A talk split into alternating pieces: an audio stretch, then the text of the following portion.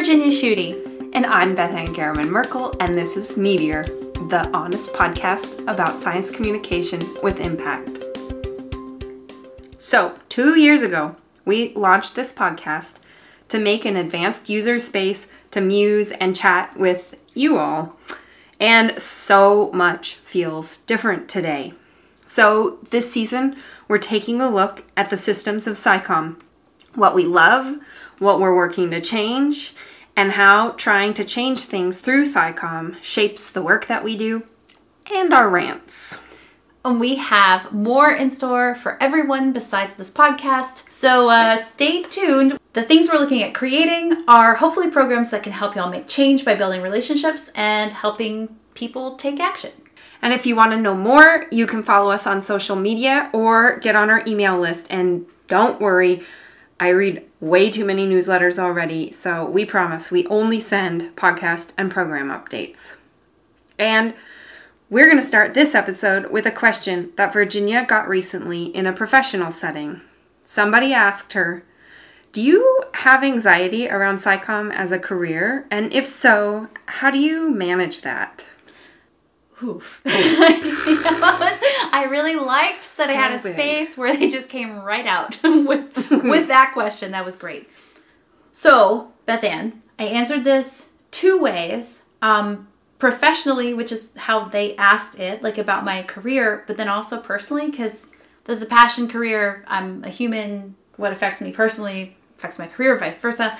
So I want to start with the professional part. I think that I said this when I visited you in 2019 and I was giving a Q&A session on campus or something. Um, I don't know what question I got asked then, but I remember telling people that I was not confident that I could do this career for the rest of my life until it was like 2019 2020 I, I had been doing SciComm i got my phd in 2014 and i had been doing science communication since then so it took me like five years at least to pivot careers let's recognize that before i was like oh yeah i can for sure make a job out of this for as long as i would like to have a job out of this so the first part of their question where they said do you have anxiety around SciComm as a career like yeah i but also i don't know who i mean doesn't everybody have anxiety around their career? I mean, I guess maybe not that flavor, like wondering if you're going to be able to do it. Um, but yeah, I feel like for me, this my path was so non-traditional. Science communication is so unlike prescripted that I just it just took me years before I was sure that I could do it. Did you have similar stuff? I did. My I think my situation and we've talked about this a bit in previous seasons. My situation is that I didn't realize I was doing SciComm for years and years before I officially started characterizing it that way. So hmm. I think there was a whole period of time where I was I'm not going to say trying out different types of work and roles, but I was definitely doing lots of different type and roles. And now when I look back on it, I recognize that they were all work that I would now put under the SciComm umbrella. Did I feel anxiety about those those jobs at that time? If I did, I think it was probably that they were all underpaid and there were dimensions of them that I did and didn't like. And so it was maybe more like, is this the thing I want to do forever? It wasn't so much, can I do this forever and get paid for it? And then on top of it, when I like found SciComm as a thing, I'm not sure we were actually quite calling it that yet. Mm-hmm. We were calling it all of the sort of under undergarment parts of it. Undergarment. we called it petticoats. yes, the, the petticoats of the SciComm profession. You know, everything from scientific illustration to freelance journalism and outdoor education and mm-hmm. etc. etc. et cetera, et cetera. And and I so I think I think I was not navigating any of that, recognizing that it was a SciComm career to be anxious about. Ah. I did not have that cap to put on it all okay. Until a lot further along in my career and and now my anxiety if there is any is around you know things i can't functionally control like oh, budget good. issues in the state of Wyoming and at the university where I work, and the reality that I have a non tenure track faculty job. So I think if I hang, have anxiety about any of it now, it's more around I am in a really good space to make some waves. How much of that can I accomplish before my luck runs out? So uh, the reason we wanted to bring this in is because I'm having a similar thing we've been talking about with with each other. Um, I feel like I quit a bunch of SciComm projects that were straightforward, not easy, but the tasks were fairly defined. My role was known. I, I quit them in sometime in the past year so that I could do things where I'm just making stuff up now. And it's a space I want to be in. You know, this whole season's about systems change. I love, you know, being the co-founder of a startup. I love trying to make projects from nothing. It's very exciting. And the reason I want to do these things is cuz I think they matter.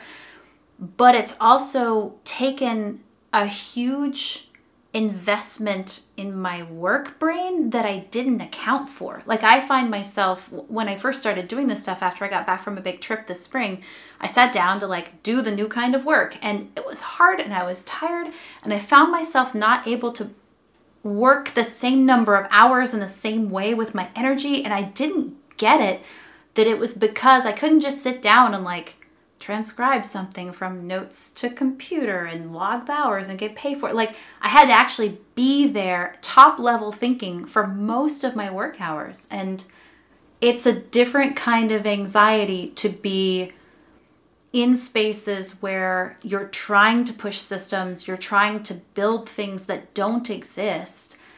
Uh, than it is to you know be good at a job that someone hired you to do and is already funded. I am wildly nodding my head over here. she looks a little like a horse tossing her mane.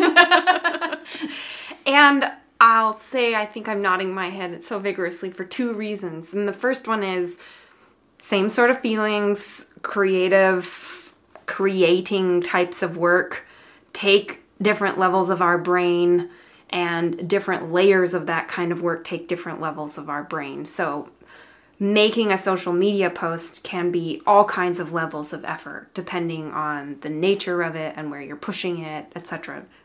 My other layer of hard agreement here is I come from a background of training in basically creative creation type fields the humanities, creative writing, literary work, and lots of fine art. And nobody who does that kind of work on the daily is going to tell you there's anything easy about it. Hmm. You have to show up and do this work in a very deep and intellectually invested way for it to be the kind of quality work that you want to do.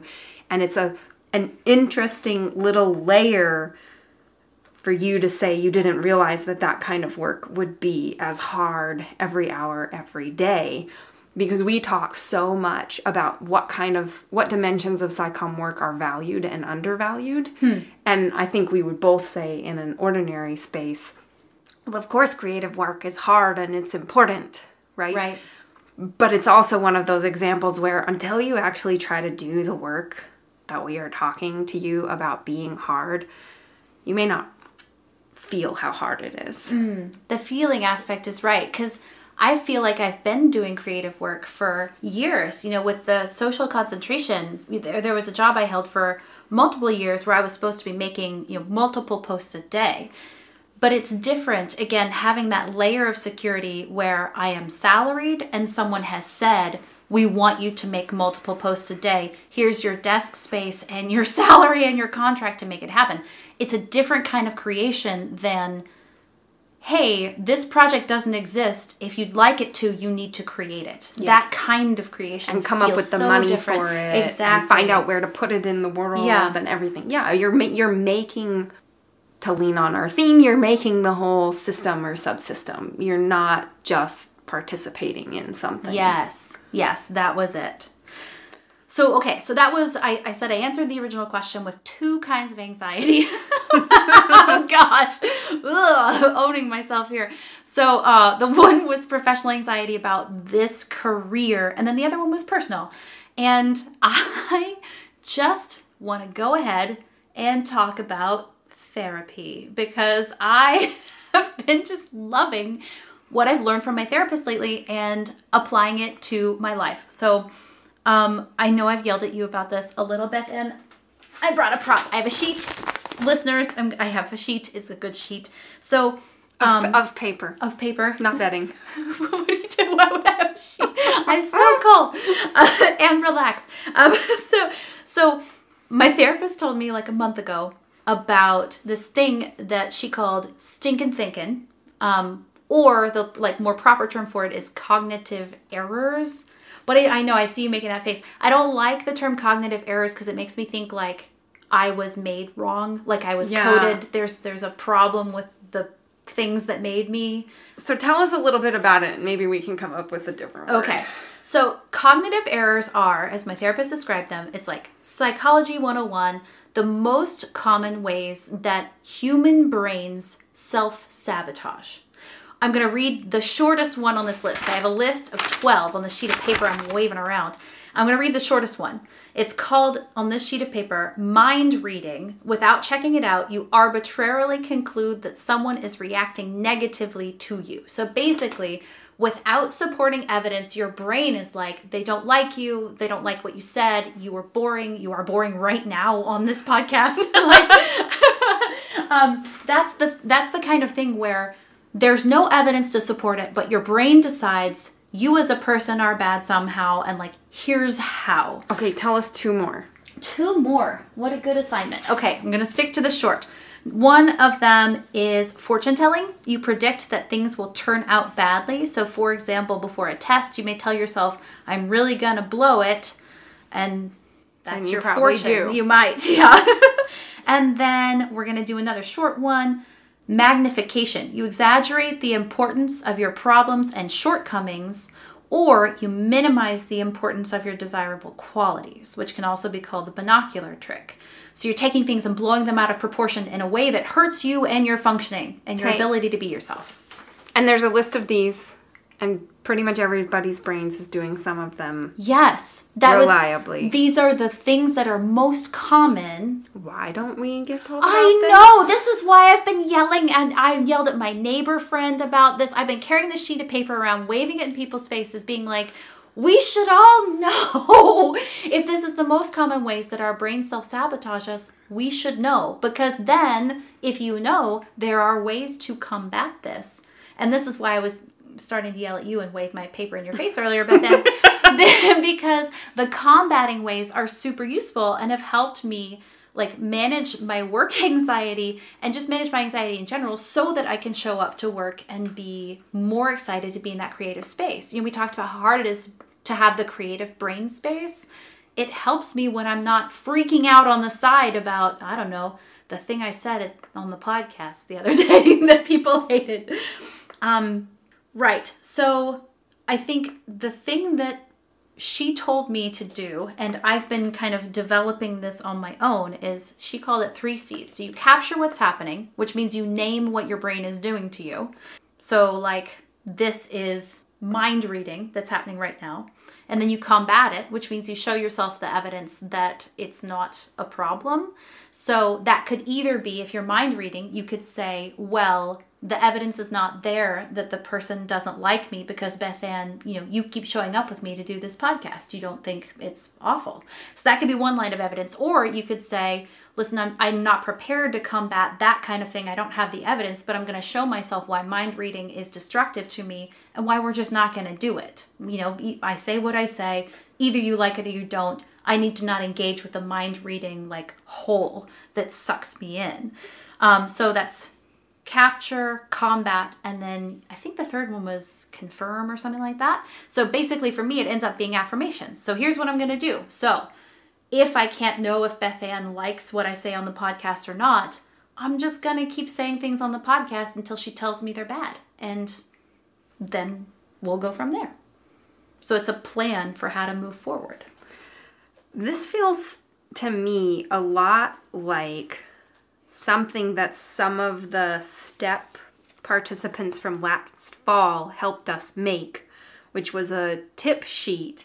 and it was framed around this idea of mid career mindsets that can help you advance your SciComm career. I'm saying this like you don't know about it, but you were totally involved. Well, no, but listen. So, for listeners that don't know, we ran a program last fall. It was called uh, Sparking Transitions for Experienced Professionals. It was a SciComm program, and it was basically about turning your SciComm skills and using them for your own professional development. Um, so, yes, now they may not have known that. Now you may continue. Right. Thank you. So, basically, we came up with this structure for this tip sheet based on things that participants got out of that program and there were two columns and one column was are you getting in your own way? And then the other column was these mindset shifts may help.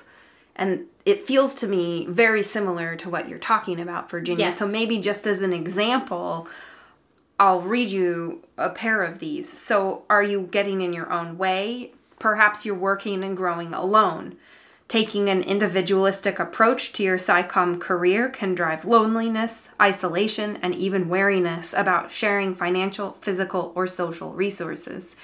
Maybe some of you can relate to that, or you know somebody who operates that way. So, how could you shift your mindset that it could help? Well, you want to advance independently, of course, because we're still individual people with careers and needs and everything but in community. So we can recognize that we're more in leadership stages of our career and that we might want to be shifting to more collaborative and higher impact work than is even possible in a solo effort or at earlier career stages. And of course, you can do what we do, which is why we have the podcast, which is commiserate with colleagues about our mid career, advanced career challenges. And yeah, I, I think it's really helpful to know that it's not just about SciComm or SciComm careers, these things you're pointing us to, Virginia. Yeah.